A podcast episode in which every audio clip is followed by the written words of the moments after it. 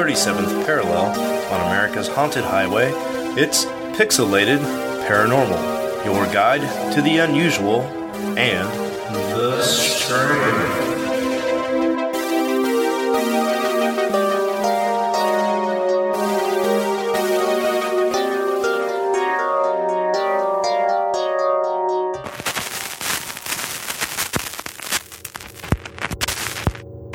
Evening of August 21st, 1955, near Kelly in Hopkinsville, Kentucky, the Sutton family experienced one of the most famous close encounters in UFO and alien encounter history. That evening, one of the boys went outside to use the outhouse, since the farmhouse on the Sutton farm had no indoor bathroom. He soon came running back inside, claiming that he had seen a large UFO craft outside and strange creatures coming towards their farmhouse. Elmer Sutton and Billy Ray Taylor grabbed a couple rifles and immediately stormed outside.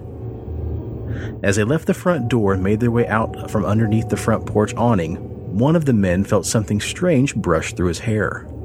Looking up, they noticed a strange creature squatting on the roof watching them. They immediately opened fire and shot the strange creature. Looking out in the yard, they noticed several more of these strange creatures walking towards them, as well as in the trees.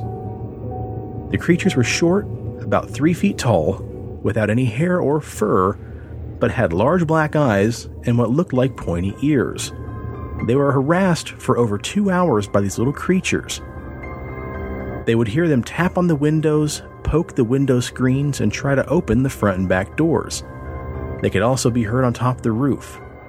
The family reported that they shot several of these goblins with their rifles, but noted no harm being done to the strange creatures, save for one who said to have stalked back towards the fence line and left a strange glowing streak on the fence of glowing blood. The rest of the beings that were there, if they were shot, they seemed to be immune to the bullets. And they would just let the sound of a ping, like metal getting shot by a bullet and ricocheting off metal. One of the creatures that was shot out of a tree was said to have floated down to the ground rather than to fall from its dead weight.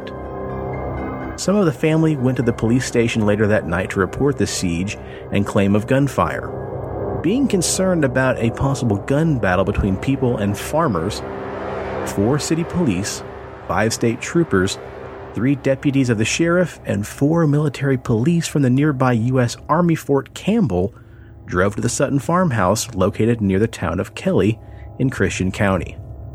Their search yielded nothing more than a few gun shells and some holes in the windows and screens, but no trace of any goblins could be found.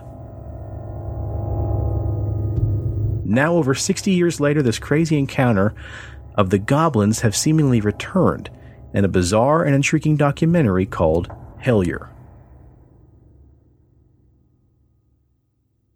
What's up, everybody? Welcome back to episode 82, a very special episode of Pixelated Paranormal.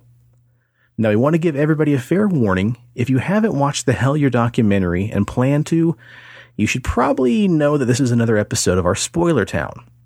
If you have any plan to watch it, we'll give you a fair warning later in the episode. We're going to discuss a couple of the key plot points, but before that, we'll let you guys know when to drop off. That way you can stick around and listen if you'd like, or you can come back later. So, the tale of the Kelly Hopkinsville Goblins is one of our personal favorites. And while we've covered this initial tale, you know, a couple times before, um, there's a new wonderful documentary series that dropped out of thin air. It turns out that it's a very intriguing epilogue to the Sutton family siege and a possible continuation of what happened to that family back in 1955. Now, being as though this all takes place in the bluegrass state, we thought that maybe we should call in some backup. So we've got a very special guest to help us dive back into this tale of terror. How's it going, everybody? It's me. The Kentucky gentleman himself. That's right. they brought me out of retirement. You know, they're going to put that strap back on me. You know, the perfect gentleman's going to get his belt back. But, uh, We busted him out that nursing home. It's pudding time. guys, I, I'm back for this episode. Uh, I told Sean when he, he dropped the information on me, he's like, Have you seen this documentary or anything about it? And he dropped me the li- link to the uh, Hellier documentary, and I was like, Oh, oh. So I had remembered hearing about this story originally on Mysterious Universe. It's close to home. and um, so I was already, I was my interest was piqued already, but this tale about the Hopkinsville encounter does have a special place in my heart, which ties in with this Hellier story. Uh, my grandfather knew Billy Ray Taylor. Um, I believe is who he knew that they were visiting the Sutton family that night. Boom, big and, reveal. Uh, I'm sorry. like boom, big reveal. It's awesome. They have that connection. Yeah, so uh, my grandfather knew him, and he took my grandfather actually out to this house and was telling him the tales of what happened that night and showed him the claw marks or the scratch marks on the windows and wood where they had been clawing at the windows trying to get in. Uh, my grandfather had even seen the holes in the screen where they were shooting through the screen to try to kill these things. Um, God, so that's crazy. this is It's this, so cool. This, this story has important meaning to me, and one thing that you'll when you watch the Hell Hellier documentary, the very first thing they bring up before anything about goblins or Hellier or anything is synchronicity. And honestly, I was telling Sean that this podcast would probably not exist if it wasn't for this tale about Hopkinsville. Because literally, this is what got me going Into all that this- shit. this is what got me going between my grandparents and my grandma telling me, um, "Hey, you know, uh, if you do see the aliens, don't go near them. They're scary." uh, because I was, but you know, I, it all started back when there was a show on USA Network. They would do these little cartoon blocks, and they would do one called "In a Minute."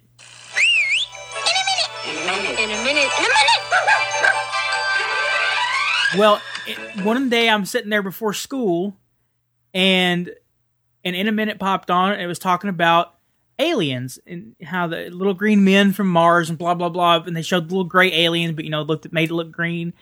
And I was like, and there's like, if you see one of these things, what would you do? And I said something to my grandma because she was sitting there with me. I go, I go, oh, I'd probably go up and talk to it. And my grandmother looked at me like I had something growing out of my ears that wasn't You dumb motherfucker. and she looked at me and she goes, "Don't you ever talk to him?" I was like, "I go what?" They're like, "Don't you ever talk to him?" And that's the first time I'd ever heard this story.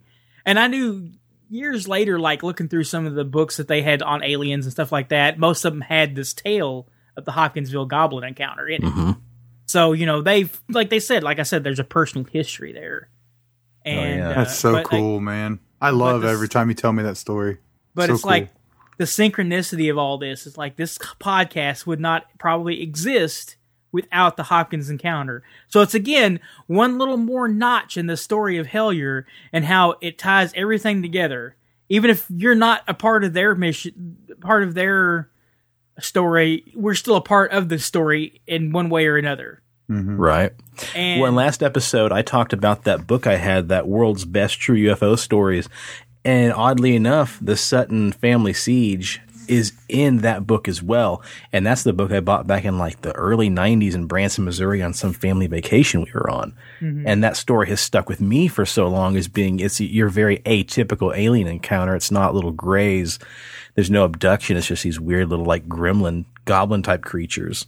and and over the years, you know, you hear about the you hear the people trying to debunk it, and it, it always bothered me because they always make people in Kentucky look dumb. And it's mm-hmm. one of my one of the famous debunkers has a I think it was Skeptoid podcast or something. He did a whole podcast about it, and his conclusion was all they seen were owls. Now I'm going to tell you, anybody in rural Kentucky in the 1950s knew what an owl was. They've seen them all the time. And if you ever see a map of Hopkinsville, but more importantly, Kelly is where this happened at, which is just like a part of Hopkinsville. There's Right. nothing there. There's still nothing there. Uh, a couple years ago, when we had the, the total eclipse, the epicenter of that total eclipse on the line was Hopkinsville, Kentucky. That was a area of Oh, yeah. a- an area of uh, totality. And what's even what's even cooler is it fell on the weekend of the green uh, little green men days that they have out in Hopkinsville to celebrate. Right. So like it literally all that lined up perfectly. Again, synchronicity. They have it the same year. They have it like the same week every year, and it fell right on the time of the eclipse. And so literally that Monday after this festival is when the eclipse happened. And Now- to let you guys know how backwards and how ill prepared they were, hundreds of thousands of people came out there to Hopkinsville. right. Traffic was so backed up it didn't move for hours. Yeah, because didn't didn't you and your mom go? No, we didn't go because we we figured it. We found out how many people were coming and how Oh, hard it would have been to. to That's get in there. crazy. That's But- crazy. Yeah, because we were like basically where I live at was like ninety seven percent totality. So Yeah. I was like, yeah, there's no sense of really going there for that extra three percent. so Uh, so- oh, and the one thing I want to mention real quick is that anybody listening out there, this will basically be the synchronicity podcast because that word's going to be said a shitload. Like even in the damn the damn documentary should have just been called synchronicity because they say it so fucking much. Yeah. So, I mean, like I said, this is personal. This is personal history of this podcast. Again, this is, Hell yeah. you know, I may not be on the podcast very often, but the thing is, it was me and Sean's baby from the beginning. hmm And this is Preston was the bratty babysitter who somehow, you know, And I'm the creepy uncle. What up?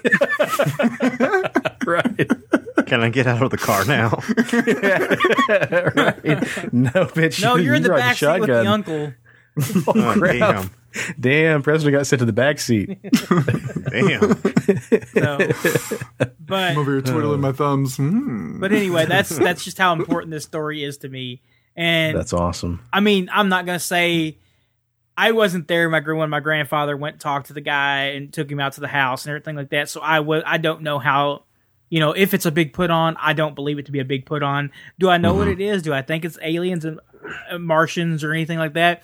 We don't know what it is. But to say it was owls just really demeans what the people seen that day. And demeans Yeah, a what lot of people say that they were. A lot of people say they were drunk on moonshine in that farmhouse, and they were great horned owls or eagle owls that were um, just up in the trees and pecking at the windows. But again, Steve, it's that weird thing of owls. Everything alien. Yeah, I is fucking hate always owls, dude. Yeah. They they creep me the fuck out. Now my my thing is, um, that's the thing. I don't know when to interject on certain things. Whenever you want. Interject, yeah. Okay, well, like for me, like the idea of goblins. First off, there's only one badass fucking goblin. That's the Goblin King. You know what I'm saying?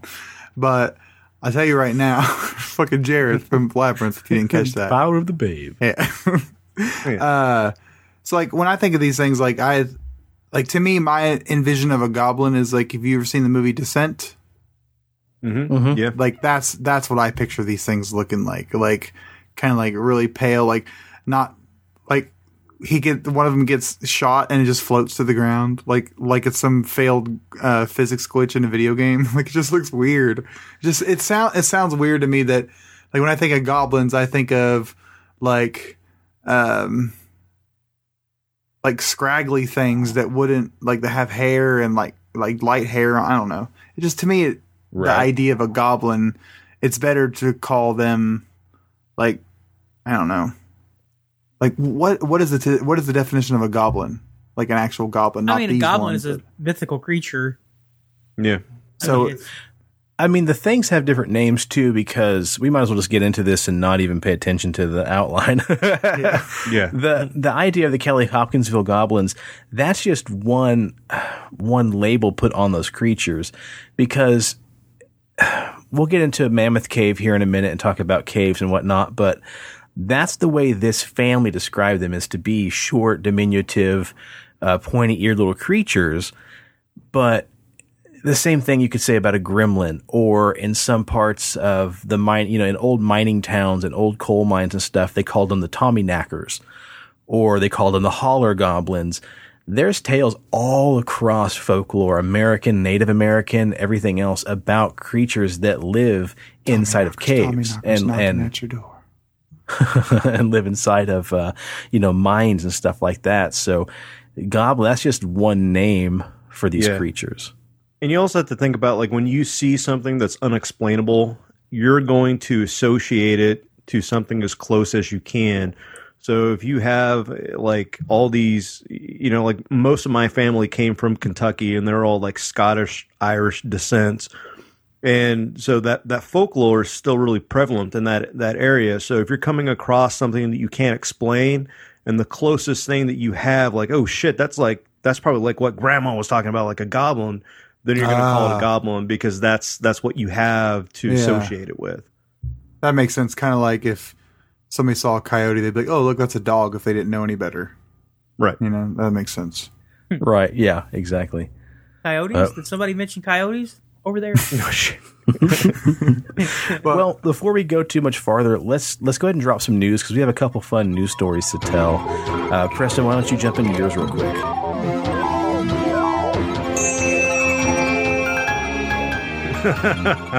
Oh boy.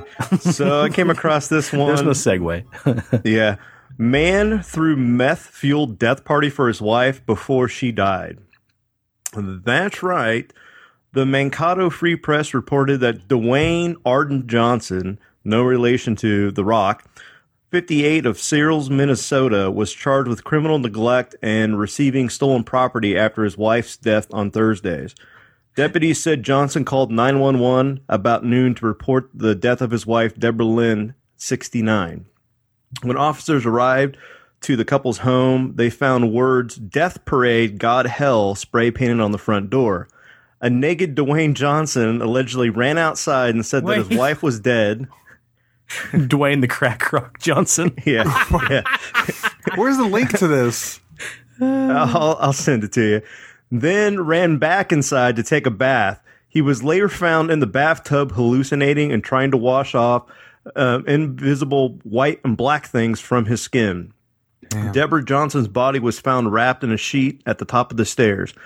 The newspaper reported that Deborah had been living in a nursing home, but Dwayne checked her out days earlier because she wanted to die at home. Johnson said they took methamphetamine after she stopped taking her medication. They spent their final hours having sex and listening to the metal band Quiet Riot. It sounds like an Onion article. It's ridiculous. Yeah. Uh, Dwayne said he beg- uh, Deborah began having convulsions, but wouldn't let him call the police. After she died, uh, Johnson said he washed his wife's body and wrapped her in linen like the Bible told me to do. He said he waited several hours to call 911 because he wanted to make sure that she was dead. A search of their home turned up four rifles, two shotguns, and 100 rounds of ammunition of several varieties, which were allegedly uh, stolen. Johnson was arrested without incident and charged with cr- criminal neglect and felony counts of theft and receiving stolen property. His bond has been set to $250,000. So uh, I just got a text message of this man's picture, and you know what? That looks like one happy son bitch. It does. Yeah. He looks like Grandpa Freddy Krueger. So what? I don't understand. What is the? uh That's all. That's funny. So he n- neglectful death. Like, isn't that what she wanted? Yeah, Yeah. that's what she wanted. So basically, she was tired of being in the nursing home. Her Yeah. health was failing, and she just wanted to fucking rock out one last time. And I mean, time. if she's so- with that dude, she's got to be fucking just as crazy, right? I mean, that are wild. I don't want to say crazy too loose, but I mean, who doesn't want to have a sex fueled night and listen to Quiet Riot and then you know basically stroke out? and like? I don't understand why they're charging him with that. If that's what she wanted to do, and they were abusing drugs themselves, like I don't know, it's just But weird. But she, but she didn't write it down anywhere. It wasn't like in her will. She said, "I want my husband to break me out, fill me up full of meth, screw me, and let me die." Another thing, who in the And I fuck? who in the fuck is letting that dude check out anyone from a nursing home? that guy's crazy looking. There's no way I'd be like, oh yeah, you're totally on the list. Yeah. Fuck that. Like, That's the face of a man I can trust. yeah, God, man. Uh, you know what? Like, we're not uh, condoning illegal drug use here, but she went out the way she wanted to go out. no, I mean, that's that's what I'm trying to get at. Like, I don't Yeah. think meth's cool, but I'm like, if that's what she wanted to do, if that's what he wanted to do, and it was a consensual thing, and then it's a love story. And then he, the- like- you know, his meth just man the black and the, the black and white stuff from his Yeah. arms. I bet he's I got to pick it off. I got to get him off. They're crawling all over. and that dude's old too, so he's got the older skin. Man, I wonder if it like ugh. I yeah. bet his arms are messed up. Poor But I think we can all agree, still a better love story than Twilight. That's right, Dwayne. I took the Rock Johnson. Dwayne the Crack Rock Johnson. Oh yeah! Well, Rob, what do you got, man? Why don't you news us? Okay, so several months ago, or about almost like I think it was like almost two months ago, Ruth Bader Ginsburg had uh, surgery to remove some cancerous growths in her lungs, yeah. Yeah. and uh, and since that day, nobody has seen her. And now the rumor going around is on Reddit. I noticed I was I was just in a thread where they were talking about her or whatever, and somebody brought up the fact that she hadn't been seen because she's dead. And the reason why they're not coming out and saying it because and now keep in mind these are Trump supporters uh, from the Donald going around and like it literally every other line was like, well, "Where's Ruth at? She's dead, right?" So basically, the rumor uh, the, the the they, they believe that she has died, and the reason why no one's come forward to say so is because if they do, then immediately Donald Trump gets another pick for the Supreme Court because Wow. they have to be replaced. Just So last week, I was at my dad's house. He starts telling me this. Yeah, and he brings up this website he goes to and has all these people that are uh, on both sides, if you will, and talks about each one of them. And then he's like, "Look, this is the one. Watch this." And he brings this like video up and he shows me this stuff about her, um, uh, yeah, her her being really dead, and they're covering all this up and stuff. And but then like they just announced the other day that she's uh, that they got the cancer out. She's apparently cancer free, and she does plan on returning back to to her seat. So it's like, I- I mean, you think about this. Like, I say this all the time with Donald Trump or Hillary or whoever, whatever politician you may be that's in the spotlight, AOC, whatever. Can you imagine all the time being criticized, drilled, talked about online? Like it would drive you. It would it it would stress you out. Even if you didn't check social media, you'd still know that that many people are fucking mm-hmm. all talking shit. She probably didn't want to be in the spotlight. Didn't want to be in the mm-hmm. camera. You have to heal right. after that. Like after you get after you go through something. like that, She's Probably very elderly Probably- too. also, she's elderly. It Yeah. was lung surgery, so I'm sure she Yeah. probably doesn't have a lot of strength to even talk. Right. You and know, and and that's also called class. You have you have to snap. heal heal heal yourself, your body, your mind, your spirit to go back and do one of the most honorable positions that could be given to you. You know, like she she did she wants to go back. Like that's why these justices serve for so long because they feel, you know, it's their duty to, you know, protect people. And like and, and I just it, it's crazy. And I guess I was trying to tell him, I was like, you do realize how ridiculous this sounds. Like it's it's I mean and then, you know, he he goes keeps going back and forth and I said, "Do you not remember what they did to Obama? They kept delaying it, delaying it, and all that crap too. Yeah, it's the same exact. That, when it was you guys doing it to him, it was cool. Like it's just, it's just round and round all the time, you know. And then he's like, Did your dad have his uh, tinfoil hat on when he was telling you all this? dude, he's got a tinfoil suit. It's not a hat. it's it, dude. It, this website, I'll have to get it from him. I'll, but if I message him asking him for, oh, you uh, you're interested now, aren't you? I got you. Like you know all that shit. But like this website, like it, it'll tell like if someone is a traitor or a patriot or a flip flop or a money bag or a money pocket. Like, they got all these code words and shit. It's the weirdest shit ever.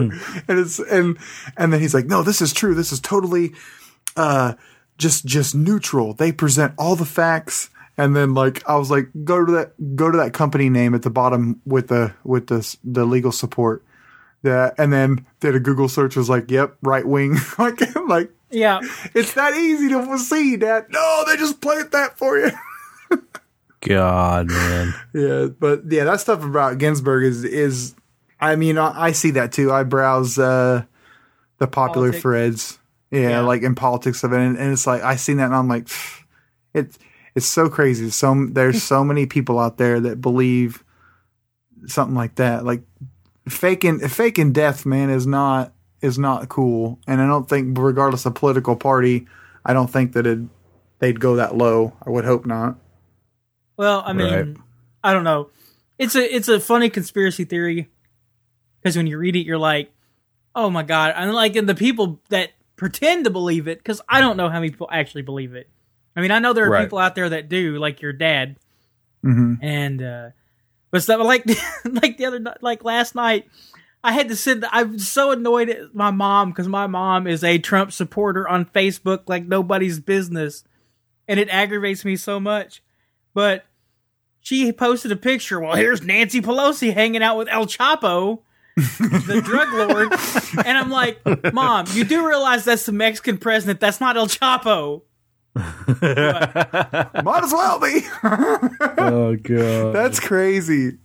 And by the way, and it, uh, like Sean always says, and I'll try to do my best ability to say what he always says. Like, if you're a Trump supporter, Republican, conservative, that's totally cool. I, I will not judge you. I talk about my relationship to my father, like, and he knows that I talk about this. So, like, I'm not calling anybody else that you know leans that way. I I like people for people. So if you're a good person, we're cool. I thugs Yep. with you. yeah, just don't be an asshole. Yeah. Yeah. I mean, honestly, Rob's mom, the sweetest lady of all time, makes excellent biscuits and gravy, even though she believes in Photoshop photos. And every single time we post a picture of, of uh, what's his name, uh, Obi Wan Kenobi, Obi Wan as Jesus, she Yeah, retweets it. Oh, it's so good. That's amazing. Oh, All right, bring us back Well, on track, kinda- Sean. that kind of falls in the same vein as the uh, the doppelganger episode we did about that uh, that African president uh, that disappeared after having surgery and came back, and everybody's like, now he's a left-handed. He used to be right-handed, and he doesn't look the same, and all that shit. It's interesting stuff, man. Weird, weird. Well, on the last little news story we have, um, this one kind of falls into that same familiar territory of the missing 411 that we talk about. But do you guys remember back uh, last week when that little boy had been found who had been missing for two days um, up in like North Carolina? This little boy was out in his yard playing, or out in his grandma's yard playing with his two other brothers. And I guess the grandma was inside. Two boys come inside. The third little boy, Casey, didn't go inside. She went out and discovered he's missing. After 45 minutes, she called the police. And this little dude is gone for two days. Nobody had any idea where he was. They ran search parties, everything else. They said the temperature fell very low, dangerously low. Little boy wasn't wearing the right clothes for the rain and the cold air. There's sinkholes and water well, uh, you know, waterways everywhere. And apparently, a woman was walking her dogs two days later, heard crying, and the little boy was then discovered to be largely unharmed and claims that a bear kept him company and protected him for the two days that he was missing. That's, That's just a weird. crazy story. Yeah. Yeah. What do you think? Aliens or what? Missing Alien bears? shit, man. Oh man, maybe it was a Native American bear, like a or Native American spirit in a bear. Well, I just Native sent you a American picture bear. of the bear that was Do seen. what? I seen a. I sent you guys a picture of the bear that was protected him. Oh, that's cute. Rob's caption said, This is the bear. Too fat to fucking move to eat him. Looks like Brady's dog Parker. It does, doesn't? Yeah, That's cute. that's, that's just a common variety black bear right there. They're, they're Yeah. harmless. Yeah, you Preston, you were talking a little bit about black bears today. So, did you have some science you wanted to throw in there?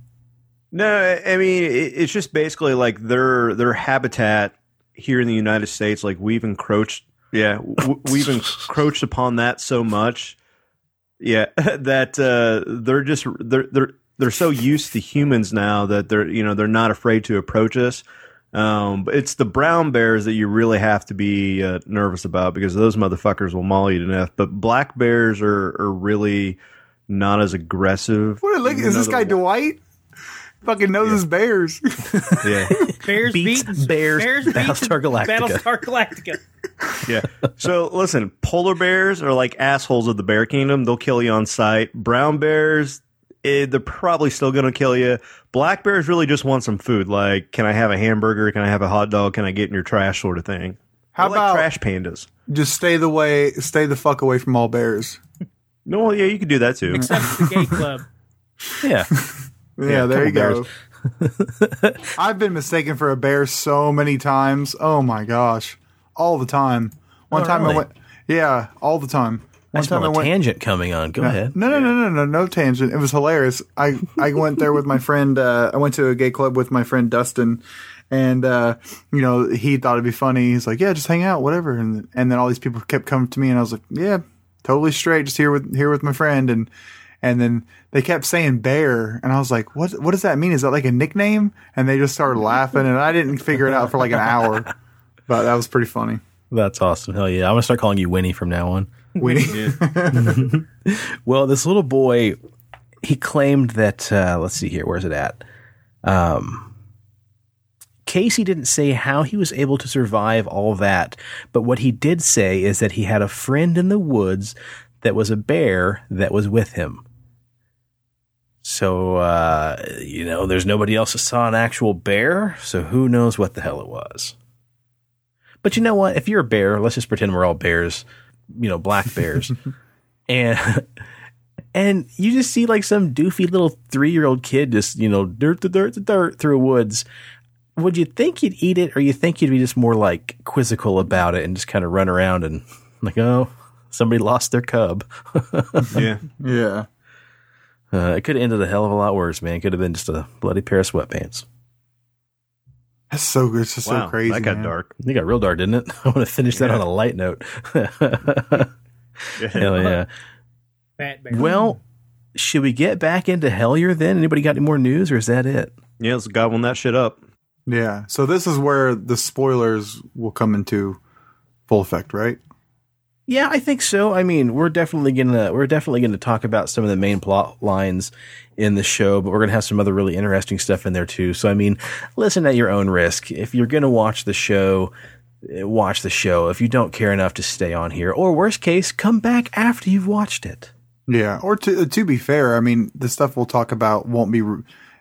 Re- You ha- when you talk about something like this, you have to visually see it too to make more of like an impact. Yeah. And like the the music that they the score, so to speak, they put behind it, Oh, yeah. you know, intensifies it too. So Yeah, brilliantly shot. Lots of really great uh, cinematography and soundtracks and lighting and everything else. Man, really, really badass job. So, like tonight, being my friend, uh, she and I watched the first episode again, oh, nice. and uh, I watched it again. She had never seen it, and you know, I had brought up my history with it and stuff like that, and um, but there were still times when they started talking about certain things that I got chills again, yeah, Oh yeah.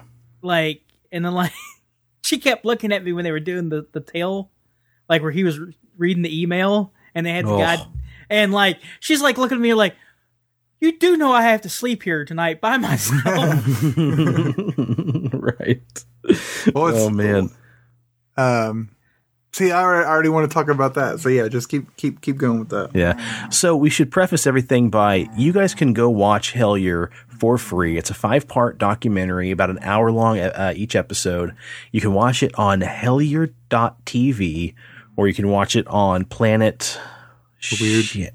Planet Weird. On Planet Weird's YouTube page, Karl Pfeiffer is the, the gentleman who filmed the whole thing. Um, it features Greg and Dana Newkirk, two professional um, paranormal investigators, and some of the other people that you know they run around with and, and people they work with. And It's Amazon Prime too. yeah, Amazon Prime for free. It's just really solid, really solid. So, um, Rob, do you want to explain? Do You want to start it, or you want me to start it? Uh, I'll let you start it because you got more of an idea how this all flows Okay, cool. on your newfangled podcast without me. You know, right. so it basically starts off with uh, this really strange email that Greg and Dana Newkirk got back in like 2012. And I won't read the whole email because that's something that you guys should watch because they did a great job of, you know, reaccounting that whole thing. But dope. um, basically, back in 2012, um, there was an old defunct email that uh, Greg Newkirk had, and he had not used in several years. But he got contacted by this dude named Dr. David Christie, who claimed that very similar to the Kelly Hopkinsville siege, he and his family were being, I don't know what would you call accosted, stalked? Harassed. yeah, besieged mm-hmm. by again these short, like three foot tall, diminutive creatures with potentially little pointy ears. Um, I think the way his daughter described it is they were bald like grandpa. Um, you know, black beady eyes, and they'd kind of run around their yard, fuck with like the toys in the yard. At night, they would, you know, gently try to, you know, jiggle the handles on the doors and get inside. And it all kind of comes to a head when, you know, they go on for a, a couple months with this weird shit happening and they almost get used to it. But then the little daughter starts mentioning how these creatures start tapping on her windows and trying to come in through a window and shit. And they weren't physically threatening, just really fucking creepy. And eventually, through these email communications, uh, the doctor says how they just had to leave. They had to straight up leave because shit got so crazy and so scary. And that's kind of where Hellier picks up is this documentary team is going to investigate this to see if there's anything in Hellier, Kentucky worth looking up. Now- and, they- and they, uh, it, oh, well, go ahead. uh, some things that they should keep in mind too is not not only would you get were they getting emails from oh no I guess that's afterwards. Never mind. Go ahead, Sean. no worries. um, it should be mentioned though that um, on this guy's property, there's supposed to be yet another entrance to a mine shaft, and that was kind of similar to uh, the Co- the Hopkinsville Yeah. case. which which is pretty common around that area because of all the cave systems and the mining back in the day, which you'll learn a little bit little bit more later too. so when they were uh, doing this documentary, one of my favorite parts was that uh, they had talked about going to Cave City, where Mammoth Cave is at, because the Mammoth Cave system is so large that it runs up through like the Appalachians and like if when they show the map on the TV you're like holy crap that's a lot of that's a lot of area that Mammoth Cave is in And even And- And it's even and it's not mapped all the way out, right? Like No. even though we know where all the some of the tunnels mm-hmm. are, we haven't mapped it out 100%. Like Yeah. nobody's really explored that 100%. Listen, right? Oh, boys. no, it- I've been to 38 caves in the United States. Mammoth Cave is by far one of the largest. And what pisses me off to no end, and I'll never forget this in my life because I was so damn excited when we went and saw Rob in October. And I was like, oh, I'm going to go to this cave finally. And we signed up for this tour that we thought sounded great.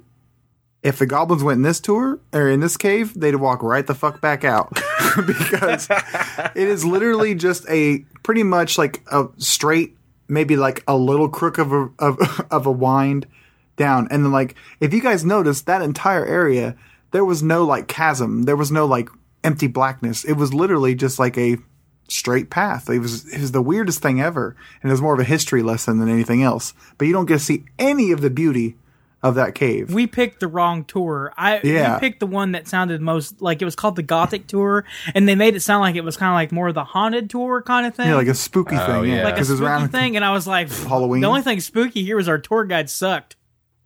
Oh, he was so terrible, so bad.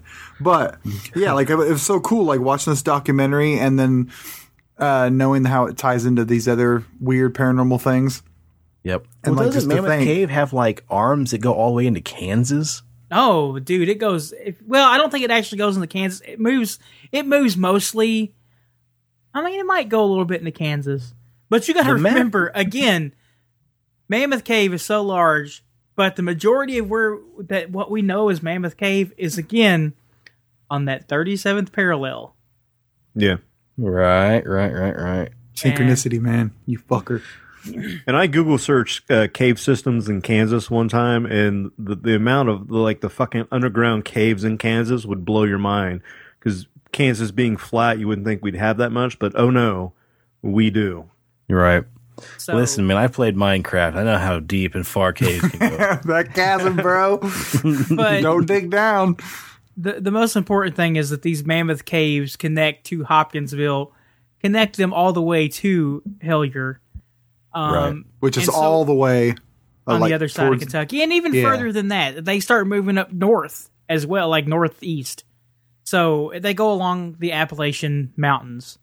And see, that's what I love about caves, man, is because knowing, like, you'll take this tour and it'll be nice, and you can even do like the VIP, you know, extra hard one, like you know, where you actually go kind of like a splunking and you got to get down, crawl. Um, but there's areas in there they'll say they're like, well, this hasn't ever been explored because it's too deep, like, and it's just it's just crazy to know that that like there could be shit in there that lives in there. Yeah. Definitely. That's what. That's why I made the the the comparison to Descent, like them them creatures in that movie, like they're they've adapted to that. You know that they could see they could see through sound. You know, and it's fucking awesome, man. So cool. Well, I love caves and the ocean. Vast. So the first thing that they mentioned in the in they wanted proof of these aliens or these creatures in Hellier, and he sent back these pictures of three toed footprints. Mm-hmm. And you know he put those online, and people were like, you know, he kind of said, "Hey, does anybody know what these are? You know, because you know, are these a, nor- a normal animal?" And people kept ca- coming back, and they're like, "No, they're not normal. You know, I, I, they don't look real, or they don't look like any known animal." And then somebody brought up the fact that it looked like they actually had dermal ridges. Now, what they explained in the documentary yeah. is the dermal ridges are very hard to fake because it's almost like it's like having Fingerprint. a fingerprint on your Yeah. creases of your foot. So they're very hard to fake. So whatever this thing that made the footprints was had a dermal ridge that was noticeable in the mud. And so Right. uh, that's like so you know that's a pretty interesting fact about these things. And you know he sent a picture back of you know the footprints and everything uh, with a ruler by them so they were about half the size of a normal human footprint. So again they should have been tiny. They're obviously footprints of something or very good fakes.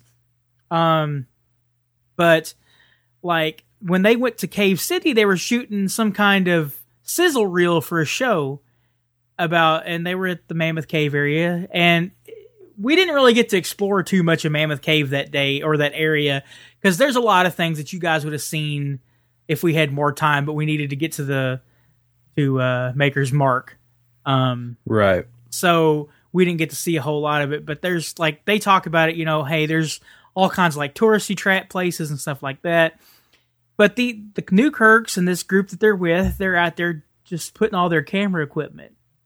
When this little girl he's taking the she's on a bicycle and she's like coming back and forth watching them and she finally comes up to uh to uh what is his name? The main the guy New- uh, greg. He comes up to Greg and he's like, That man over there says you guys are monster hunters. And you know, he's just joking around with the girl. He goes, That's right. Have you seen any monsters? And she goes, Yeah, me and my friends see the monsters, and my parents see the monsters too. And he thinks she's joking.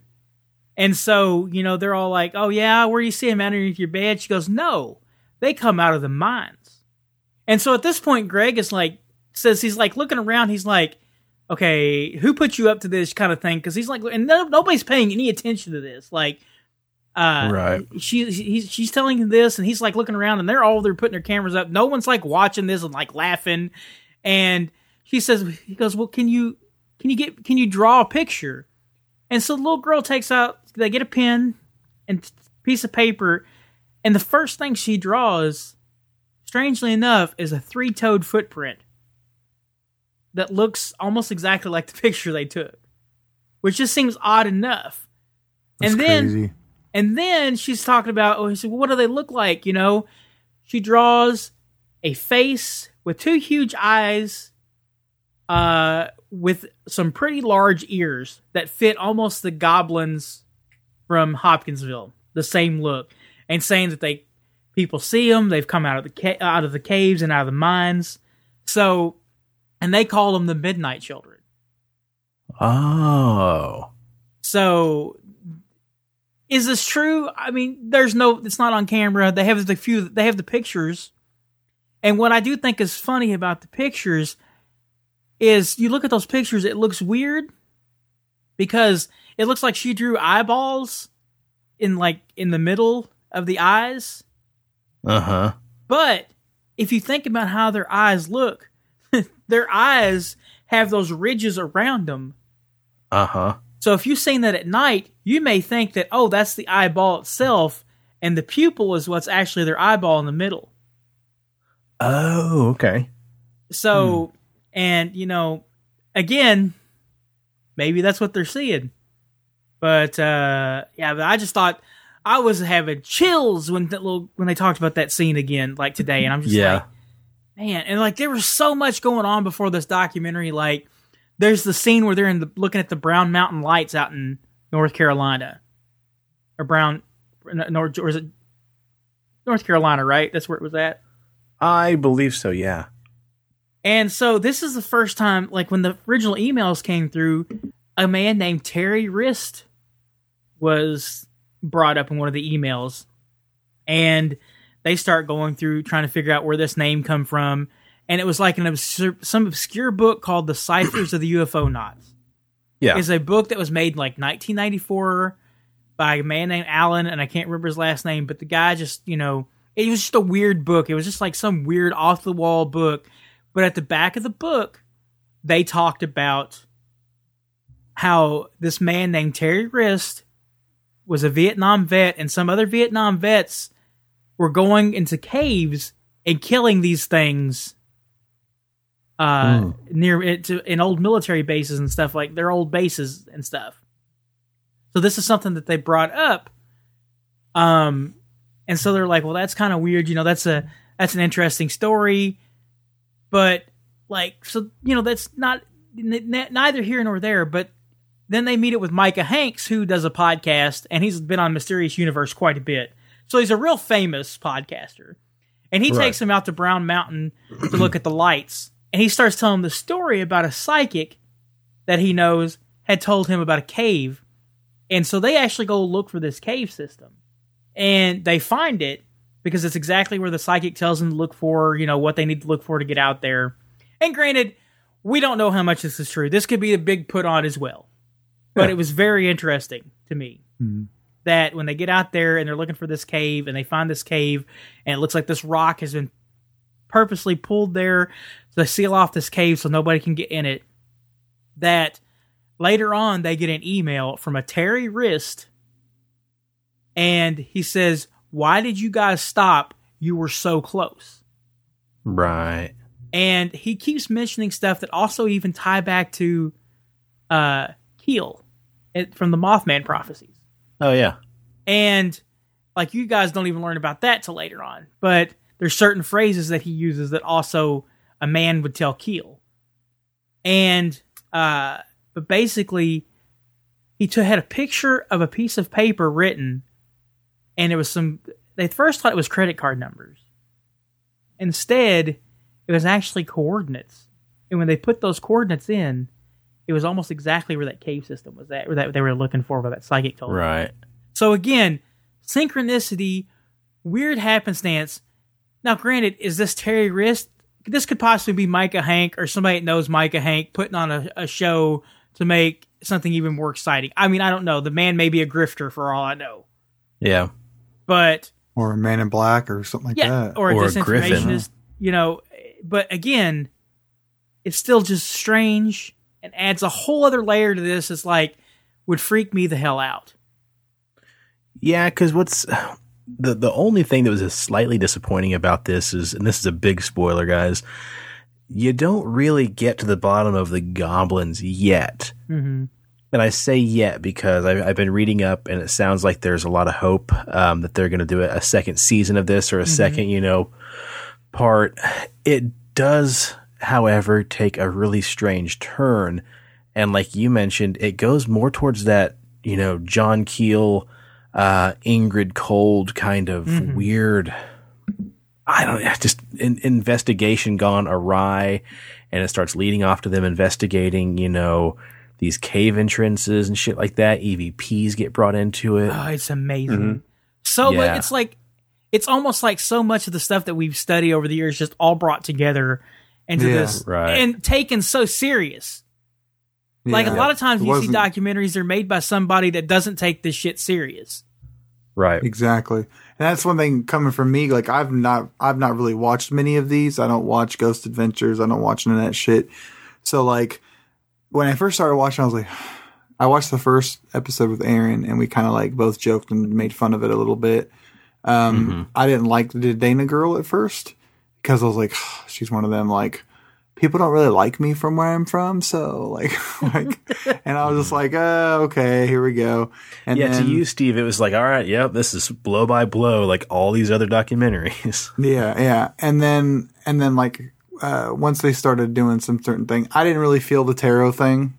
I don't. I'm not really keen to that. As a so person that does tarot, I can. I'm pretty good at it, and I've had a lot I of never. hits. I didn't.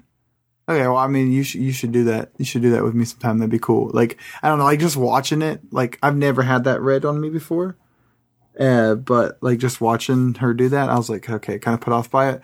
But when they did that whole like whatever you call it, where it, The spirit box. the spirit Yeah, box. the Yeah, spirit tell them about that. How that I I have never seen that before, and that blew my mind. At first, I was like, okay, this is bullshit. But then, like, I looked more into it. I was like, that's crazy shit. So how how how does that work? So, Like, can Preston, guys- this is something that you know a lot more about. I take it, right? You've done spirit box, right? Yeah, and I was actually going to go on a tangent when we brought this part up because I think that when they did that session, there was a lot that was given that they missed out on them.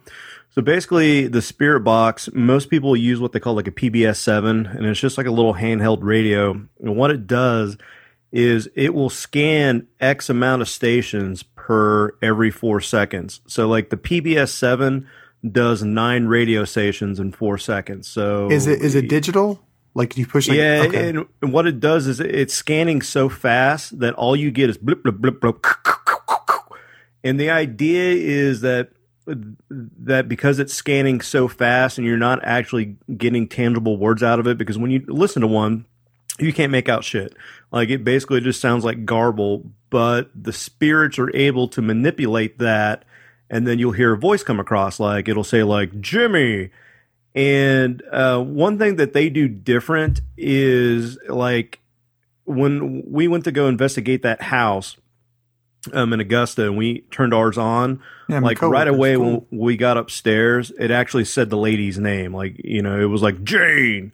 And I didn't know, like, they didn't introduce me as this is Jane. So when we went back to the park, we're like, well, this name came across. And she's like, yeah, well, that's my first name.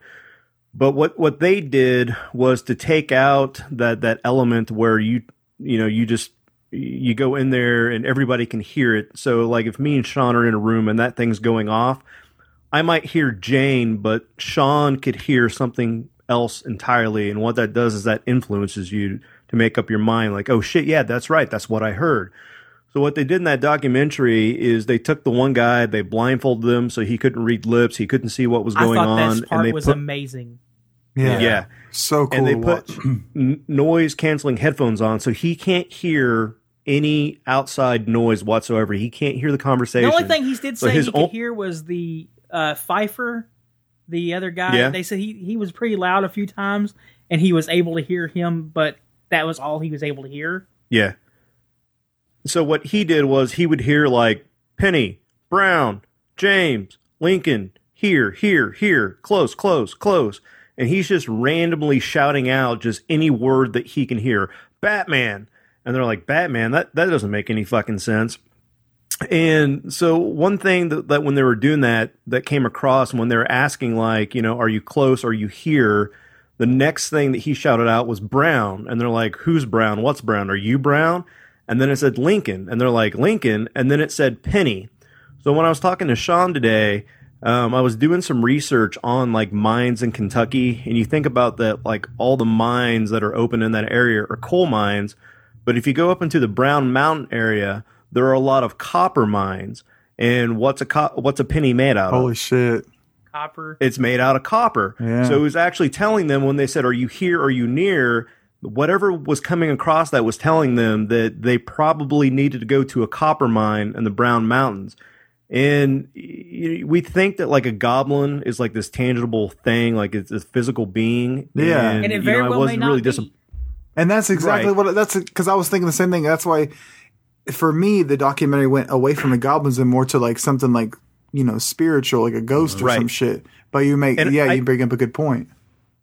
And I think because they were doing like the spirit box, they were doing the tarot cards, um, you know, going back to like John Keel, I think that what they they were experiencing was that trickster phenomenon, that trickster element, because you know it said Batman, and you're like, well, Batman doesn't have anything to do with this, but it does because Mothman uh, got its name because of when you Oh, know those shit. Mothman sightings were happening. Right. It was attributed to li- like that Batman comic. Like, well, it's kind of like you know, like a bat with wings. It's Batman. It's Mothman. Yeah. And um, But- Keel got these reports again and again and again that because we were digging so deep into the earth, that we were awakening these monsters, and that's what Mothman was. It was a monster that was buried deep in the earth, and we just woke it up.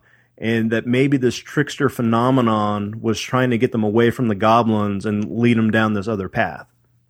Yeah. Well, and also important to again going back to the trickster aspect of it was the tin can. Yeah. To me, that was a trickster spirit like no other. Because at the very end of all this reading, he said he laughed because he's like, in my mind, I literally just see a plain tin can in my head just sitting there. And it's like it didn't. It was like it wasn't like it wasn't like he thought of a tin can. It was literally that it just appeared to him in his head. And anybody can have that kind of experience. I mean, I've suddenly just had weird things appear in my my vision mm-hmm. and or stuff, and it's very strange. You're like, what does that mean? And then later on, you might come across something that resembles that. But the fact that when they got to the last cave, there's just a tin can laying there in the middle of the cave. Granted, some And it resembled the can that he pictured in his now, mind. granted, he, 'cause they was, could have like, brought it freaked the there fuck out. and threw it down, Right. But you know that cave is that mine shaft is so far off the beaten path. There wasn't a whole lot of trash and garbage there. It's desolate. Yeah, there's nothing. Yeah. So, and you had to go quite a bit of distance through cornfields to get to it. It's very rare that you would find a tin can in there without other trash. yeah. So, And then also like during the spirit box thing that that we haven't mentioned yet is as the rest of the crew is having this conversation, he's the the one dude with the spirit box on his face and shit and in his ears is basically saying like saying all these letters uh, saying all these random shit and they're having a conversation which is really intense. But if you look at his body language he's fucking like twi- like shaking twitching mm-hmm. like fidgeting with the with the radio. Like he he it's it's he's just spitting out. He's listening to basically, you know, this white noise with a couple things here and there, but it's still so intense because he's like, are they having a conversation while they do this? And then like when they finally touch him, mm-hmm. like he- he- he's like terrified. Like I, mm-hmm. oh my god, like I want to, I yeah, I want to spin, I want to, I want to experience something like that. Oh shit! We'll we'll blindfold you and earmuff you and let you go with us. yeah, I think that's the way that the stuff needs to be done from now on. I think they're Yeah. on Yeah. something there. Well, here's what's interesting about that whole thing about the idea that we start off at goblins and all of a sudden we get to these trickster elemental spirit things.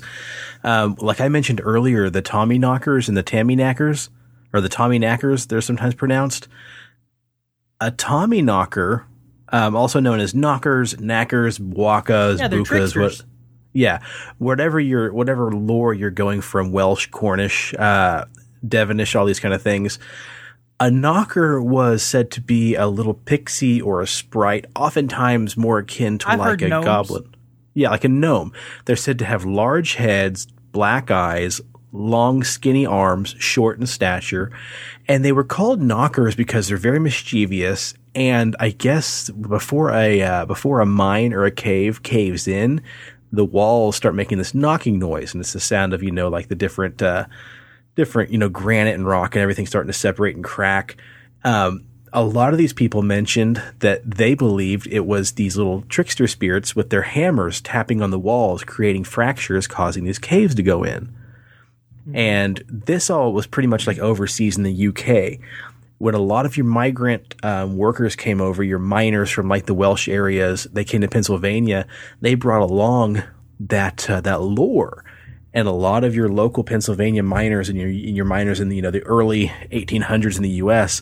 They're like, oh yeah, we have that too. We call them the knockers and the Tommyknockers and they reported seeing, you know, out of the corner of their eye, these short little goblin looking things wearing like overalls and like makeshift miner hats, um, rifling through their stuff, messing with their dynamite, hiding their tools.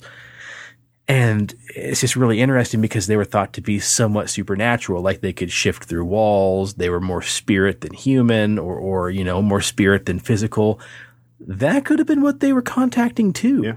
And that all goes around. These goblins could easily be mistaken for these Tommyknocker spirits. And and like over in Australia, there's a, a cave system that's like the oldest known cave system where they were mining like ochre. It goes back like forty thousand years. And so the abor- Aborigines talk about that the spirits that are in that cave, they're described as the old black men because they're like three foot tall. They have really dark skin. Um, they're very frail. And a lot of times you have to do this ritual to appease them before you go into the caves. And if you don't, you'll see them out of the corner of your eye. And the Aboriginals are taught not to leave their footprint in those caves. So they have to walk on their heels. Or if they do leave like a shoe print or a footprint, they actually have to wipe that clean um, as not to offend those spirits that are in that cave. Oh, interesting. Yeah. Well, and there are also cases of, you know, people working in the mines, and all of a sudden there's a cave in, and people saying they were rescued by these small, diminutive, skinny creatures with big heads and pointy ears and long, wispy beards. So the Tommyknockers aren't always mischievous. In some cases, they're said to rescue a lot of workers who should have died. And in a couple cases, they even are reported to get along with a lot of the miners who, who pay them tribute and actually work alongside them in harmony, like helping them mine the coal and the different, you know, uh, um, jewels and stuff like that. So kind of, in, it's, it's interesting how it kind of comes full circle.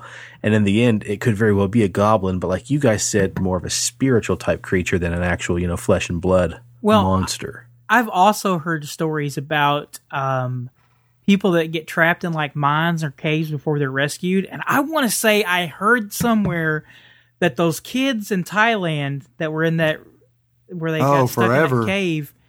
Man, I swore I read somewhere that one of them said at one time that they were it was pitch black, but all of a sudden they seen like what looked like a doorway appear on the cave mm-hmm. wall and open up and they could see light on the other side of the door. And they seen these little dwarf creatures come out of the cave, look at them, then go back into the door and close it. and granted, that could be hallucinations. It may not have been anything that even happened. I can't even find the proof of it because I was just looking for it. But I've heard these The stories fuck? before about people trapped in caves seeing these things as well. yeah. But Uh, that's interesting. Yeah. so, my God, this this show has just gone off the rails because there's just like there's so much information. it all connects. Oh yeah, and like so like Native American folklore about the creation stories. Are several Native American creation stories where they talk about how before the earth was ready for us to live on it, we all lived underground and we had like glowing red eyes, a lot like Mothman. And um, you know, the creator spirit said you guys have to stay down here until, you know, everything is ready. But then uh, the coyotes or the uh, the foxes came down and said, "Oh no, fuck it, you guys go up there right now. Uh, there's berries or shit that you can eat." So then a group of humans went up there, and then winter hit and they, uh, you know, fucked everything up. And so the creator spirit turned them into buffalo. So then when the red eyed people were like, "It's time for you to go up there," they ate the buffalo. and so I mean that kind of ties back into that whole almost like Mothman with the red eyes and us living in caves and. Who the fuck knows what's underneath there? Like we haven't even explored it 100%. I'll tell you what's under there. So fucking bastard coyotes that got us real good. Yeah. Well, here's the here's the thing that at time when they're doing the spirit box thing and they're talking about you could hear stuff like in the back you could hear like leaves like branches cracking around Uh-huh. them and stuff like that and they're like and he's Car like coyotes horns. where over there you, you know it was like it all fit together it was just oh like wow! Didn't even think about that. Yeah, you know coyote and the yeah, interesting. yeah. so and they were like you know come talk to us but the the coyotes are what was coming closer to them it sounded like you know but I'm telling you Or was it the trickster spirit of the or, you coyote? know, exactly dun we, dun dun. we don't know what it was, but it was just that to me was so interesting, and I just loved that spirit box and how they used it, and like it was amazing. I I love this documentary, and I Yeah, feel like we've too. really gone off the rails talking about it, and I really think everybody should watch it that's interested in this kind of stuff. And I was really disappointed. Like after I watched like the first two episodes, I went back and I was like, listen, I was reading like the reviews, and people were like, eh, it wasn't that great. But I think so many people get so caught up on the ending that they miss everything else that leads up to that because it's not about the ending because it's not over yet. Just because they yeah. didn't Yeah. find something at the end of this documentary doesn't mean there's not something that's going to be found. And and anybody that went into this documentary thinking they were going to find something missed the whole point. Like, yeah. Yeah. My uh, my thing is like like I like I texted like yeah the ending was kind of disappointing. My thing was that like they were like well got to this cave saw the can yeah I'm satisfied. Like I was like what like really like that was kind of I just figured I just figured they maybe go to like a, another cave somewhere and try it again. Right. You know Well, the thing is about that case, about the whole investigation, you got to think in five hours they crammed, you know, roughly seven years worth of of documentation too, because that shit was going on for seven years. Um, we kind of just got the spark notes of what happened, and they said there's there's footage they never put in there. They're like, you know, just just Kentucky alone was a very interesting place to go because you know you had that part where like they're talking to that one dude and he's like, "Hey, y'all just you know watch your back, be careful out there." And then he circles back around, kind of off camera, and he's like, "No, seriously, like be careful. You know, there's stuff out there, there's people out there that you know can can hurt you." Well, here's the thing that I wanted to bring up about the people of Appalachia. And this is something I've been told because I have a lot of people I know around this area who have family members and stuff up there. Uh-huh. Up in the Appalachians was where they used to make lots and lots of moonshine. Right? And now they make a lot, a lot of meth and stuff like that. so the reason why it was so weird when they go to Hellier is because you're dealing with people that live near the Appalachians, that live Yep. in those mountains. yeah, oh, Those oh, yeah. people do not trust outsiders. You go to It's the just- wrong yeah. places up there in the mountains, you will be murdered and they will never find you. Right? Yep. It's just like mur- um, fucking Murder Mountain, that documentary about Humboldt Yep. County. So same shit, man. When they were acting like, well, nobody here wants to talk to us. Exactly. They don't want you going up there and getting, because their cousin or their uncle has a fucking moonshine still up there or a meth a meth lab or anything else up there. They don't Yeah. want you running into it, finding it. Can Yep. you imagine like th- them knowing that, like that, um, that abandoned uh, mining railway thing or whatever that at the end that they were in. Uh-huh. I mean, that thing was so huge, perfect, and they could make they could set up something in there, a moonshine Oh, yeah. or a meth a meth Oh, yeah, lab, dude. easy. Yep. You know, like that's crazy shit. Yeah, I didn't, didn't even I didn't even think about that, but it makes total sense. And I thought the the fact that like when they try to ping the IP in address of those emails to try to figure out like where it came from, that they couldn't even trace that because like you watch it, it like whatever server it went to, it automatically went to California, then it went to you know Canada for where they were mm-hmm. at at the time. Which is And it's like, common what- now Yeah, because of But it's like- VPNs, but back then, no. Yeah, it wasn't so common, but it's like whatever that was didn't want it to be traced. So like it, it just kind of leading them on this like you know goose hunt. Right. Yeah. Well, and let's not forget how that whole thing ended. That final scene that they recreate with that uh, that iPhone screen, and then the sound of them getting an email, and then fade to black. Yeah, and it said like what February something 2018 Yeah, because it so pretty much, pretty well, if I would understand this correctly, towards the end of this documentary wrapping up, you know, shit, shit, fucking like pops off filming again. and doing like the doing the post edit and shit. Yeah, yeah, So I mean, and then at the, again, again, if this documentary gets some attention, maybe David Christie or whoever he was, because they obviously went through all the work of trying to find David Christie, and the man does not exist. A Doctor David Christie in Hellier does not exist. yeah, and somehow the YouTube comments was talking about something when you are a doctor, you have to get like some kind of um, basically your name attached to not just like the you know your certificate or whatever you want to call it. There's something else that they have they have to register, and there's like and it goes into like a, a database, so they they could have checked that too, and then they never mentioned that they did, but they might have. I I kept looking Right, at right. da- Dave, Doctor David Christie, and I kept thinking I was trying to make anagrams of it, and I was trying to get Terry Wriste, but there's no W. Rob, Rob. over here trying Rob to be hasn't secret. slept you for can get six days. terrorist Cryptic from fuck. Terry Wriste. Yeah, Yeah, yeah. That, that that we were we were the first time we heard that name, we were like, "What? yeah. sounds like terrorists." So, so, it sounds like some. Uh, never mind, I can't say it. yeah.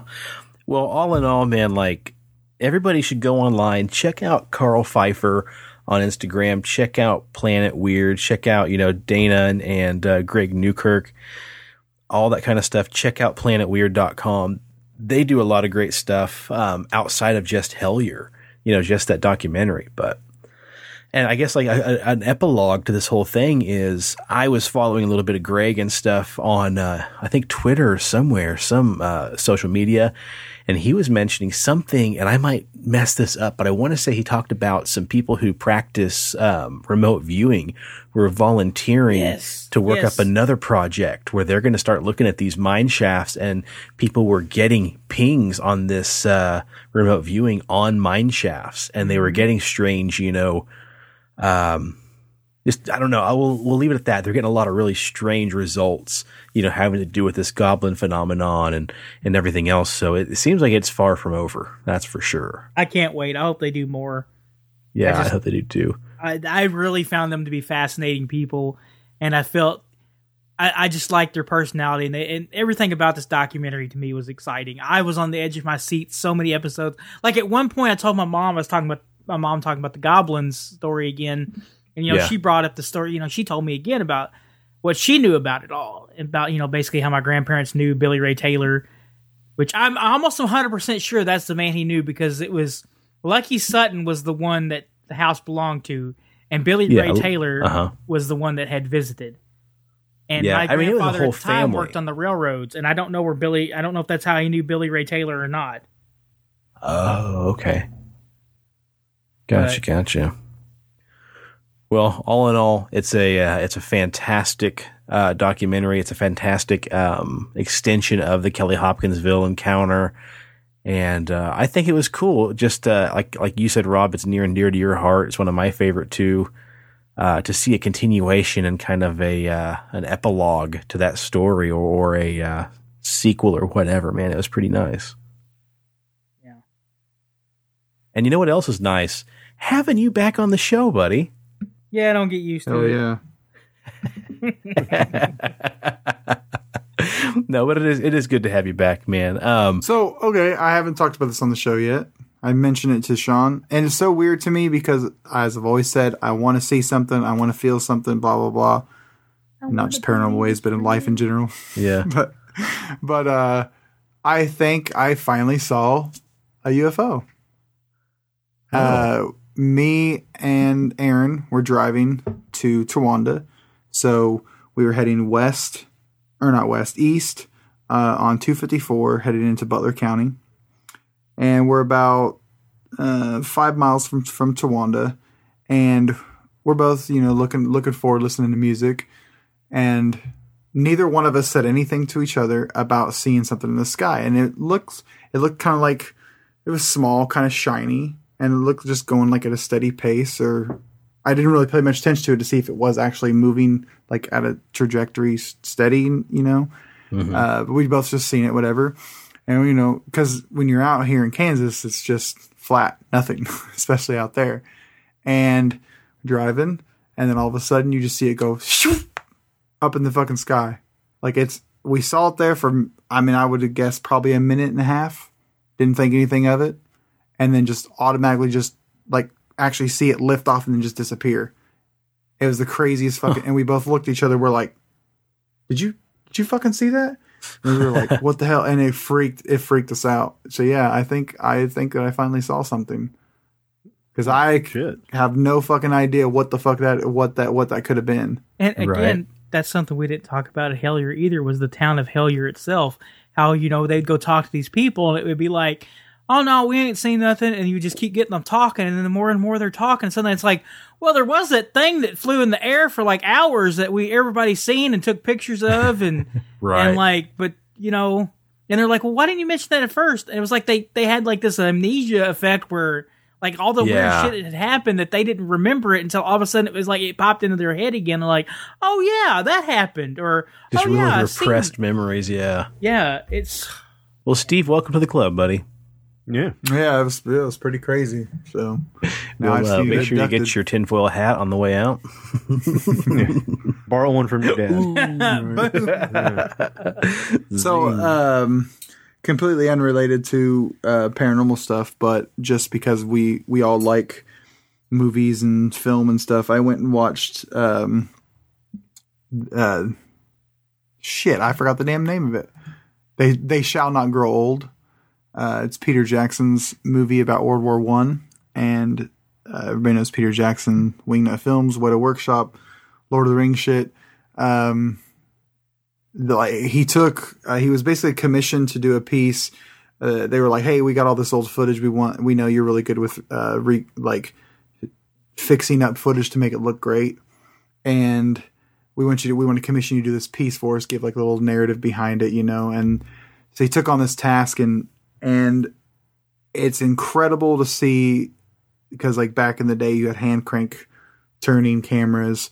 Um, the way they recreated this film to make it like the average you know frames per second that what we're used to today and taking these scenes from this real footage and then digitally editing stuff into it to make give it more fluid motion and adding color and then hiring uh the voice actors to do like you know like little bitty like like when you would take the video of these people back in the day they would like speak. They'd be like, hey come over here you know we're getting a picture like that type of stuff. They recreated that voice but the rest of the movie is told entirely by uh interviews from people that were in world war one. And like it's it's it's a cinematic awesomeness man. You gotta watch this shit if you're into any of that stuff. And even if you're just into like art like the what what he did is great. And i told um brady and jared this that i i look forward to their children watching this in high school if they're still teaching history like the way they do now which hopefully they get better. But because everybody knows about world war ii but world war one it was a world war. Everybody had their had their dick in it. You know what i mean? So you it you seeing how crazy that shit is is so cool. So check the Oh, movie yeah. out No, it was a it. documentary. It wasn't like a biopic. It was an actual documentary. No, it's a it's a documentary. Okay, Like, I might watch it then. the- I thought it was just a Yeah. war flick. So no, no, no, no. And then like uh in true Peter Jackson, you know, uh style, he comes on the screen before the movie and tells like a little bit a little bit about it and say like I'm really proud of this. And he says and for all the other people after stay after the credits uh, you can watch me and my team talk about how we re- how we created this entire movie for 30 minutes. so like you get like all this extra shit. It was pretty tight. And it was really cool to see how they did that because it made you appreciate it even more. And his grandfather actually served in World War One, and he's got two, um, uh, an uncle, and then uh, one guy that helps him make all his films. His either uncle or dad or something was in World War One. But Oh, nice. so like it's really cool to see that, to see that connection with that, and um, you know, and he really wants people to learn more about what them people went through. It's fucking cool, man. I might check that out then if it's a documentary. I like that. So, Rob, you got anything you've been watching you want to plug before we get out of here? Uh, I finished up Sex Education on Netflix. Oh, You like that? That was a very fantastic show. awesome. hell yeah. See, I, I do like started- stuff, Steven, so fuck off. I just started a Russian Doll. It's the amazing, awesome Natasha Lyonne. I thought she dead. no, she's not dead. Uh, but in this movie, that's basically Groundhog Day and you, or the Happy Death Day Oh. bullshit. And she keeps reliving her 39th birthday over Yeah. and over. And, uh, and uh, it's, it's really, really, Did you see it's funny shit. they're bringing out a VR game on PSVR called Groundhog's Day, and it's based on the same premise as the movie. I think it's you're playing as Bill Murray's son. what? I Sounds like an unneeded sequel that nobody wanted.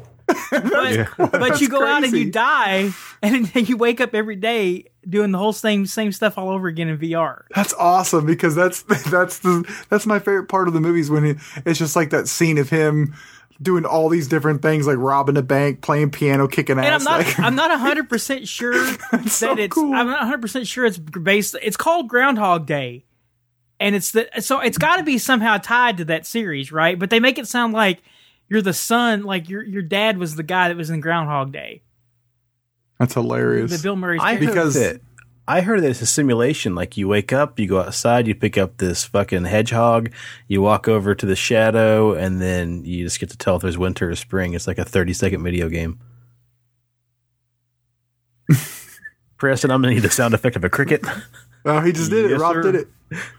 But no, like that that's crazy. Well, the Groundhog Day effect is is, the, is the flavor of the week right now. Groundhog You know, Day or- uh, is getting a VR game sequel. Bill Murray's iconic turn in Groundhog Day will be followed by a VR game about the character's son. That'd be so. That's cool. But you know what I mean, though. Like, there's so many movies and like media around the idea of living the same day over and over again, and you know, I can't believe that Happy Death Day got a sequel. But apparently, people love that shit. Yeah. Oh, yeah. Groundhog Day, like father, like son, is the name of it. Huh. That sounds hmm. awesome. Yeah. Or redundant. Well, guys, I think it's about time we plug some shit and get out of here. Cool. Yeah. Want a beer, need a beer, want to grow a kick ass mountain man beer that will make the people of the Appalachia jealous? Check out Big Dob's beardbomb.com No, no, no, and Sean's going to hit you with the promo code. No, no, Preston. You want to make Bigfoot jealous? I don't know if you listened to the show lately, Rob, but we tend to try to make the little stinger for Big Dobbs relate to the current show. Yeah. Get with the program, old man. Oh, I'm sorry then. Yeah. Where's my World Fair spoon? Take me back to the, the hippity dippity retirement home. Listen, asshole, you sold me this car. Don't tell me how to drive it. Stay on script, Rob. uh, use promo code PXLPARA for 20% off your entire order. And speaking of that, real quick, catch us in Omaha, Nebraska on April 13th, Saturday for the Rock Your Beard Off Beard and Mustache competition being put on by the Omaha Facial Hair Society. Come on out, get pictures, autographs, touch our beards. Preston and I will be there in the flesh.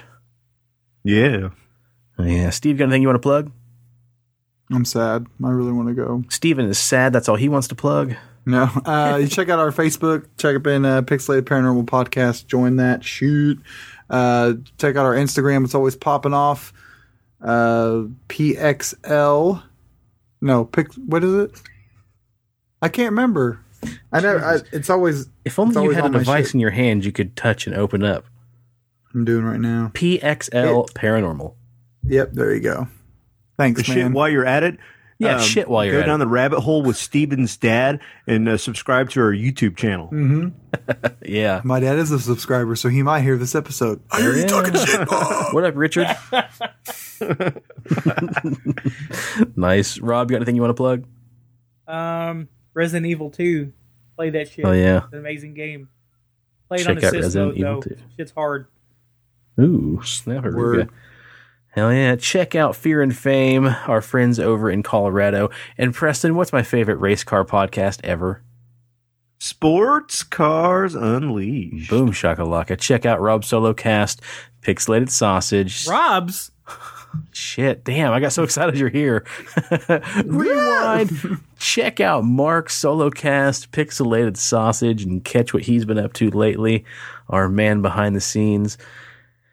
And I think that just about does it. Oh yeah, watch Project Blue Book on History Channel or just, you know, stream it or download it illegally, whatever you want to do. But check that out. It's a pretty fantastic series. Sweet. Cool. We just want you to watch it. We don't care how you do. Yep. It's good talking to everybody again out there. The people that think I'm dead. I'm not dead. I'm just retired. He he's Natasha Lyonne. Hell yeah. I thought she died. I thought he died. Oh god. Yeah, Rob, thanks so much, dude, for jumping on. This was really nice. yeah, I could not be on this podcast if we were going to talk about Hellier. Yeah, that's very true. Hell, I mean, you hit me up, right? I didn't even ask you. You're just like, uh, I, I think we should do an episode. The fourth Ghostbuster putting his pack back on. Hell yeah. Well, guys, thank you so much for listening, and we will catch you all next time for a very special story that was submitted to us from a gentleman all the way across the pond in the UK Boop, boop, boop, boop. about little haunted house action. What? Cheerio. We have UK listeners? You sure they're not from Kentucky, University of Kentucky? Tea and crumpets. They're pinging, man. A lot of shit's Keeping- changed since you left, Grandpa. all right, we better get Rob back to the home. Thanks so much, guys. Catch you all next time. Peace. The cast at Pixelated Paranormal would like to thank you for listening to this week's episode.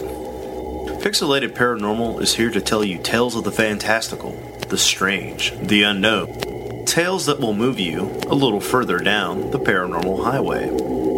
If you'd like to share your own listener story, we would love to hear it. email us at pixelatedparanormal at gmail.com. Again, that's pixelatedparanormal at gmail.com. We'd really love to hear from you.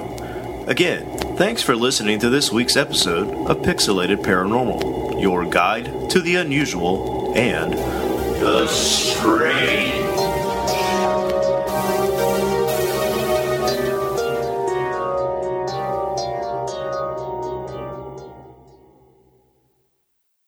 I don't want to rot in the back. It smells like Preston back there.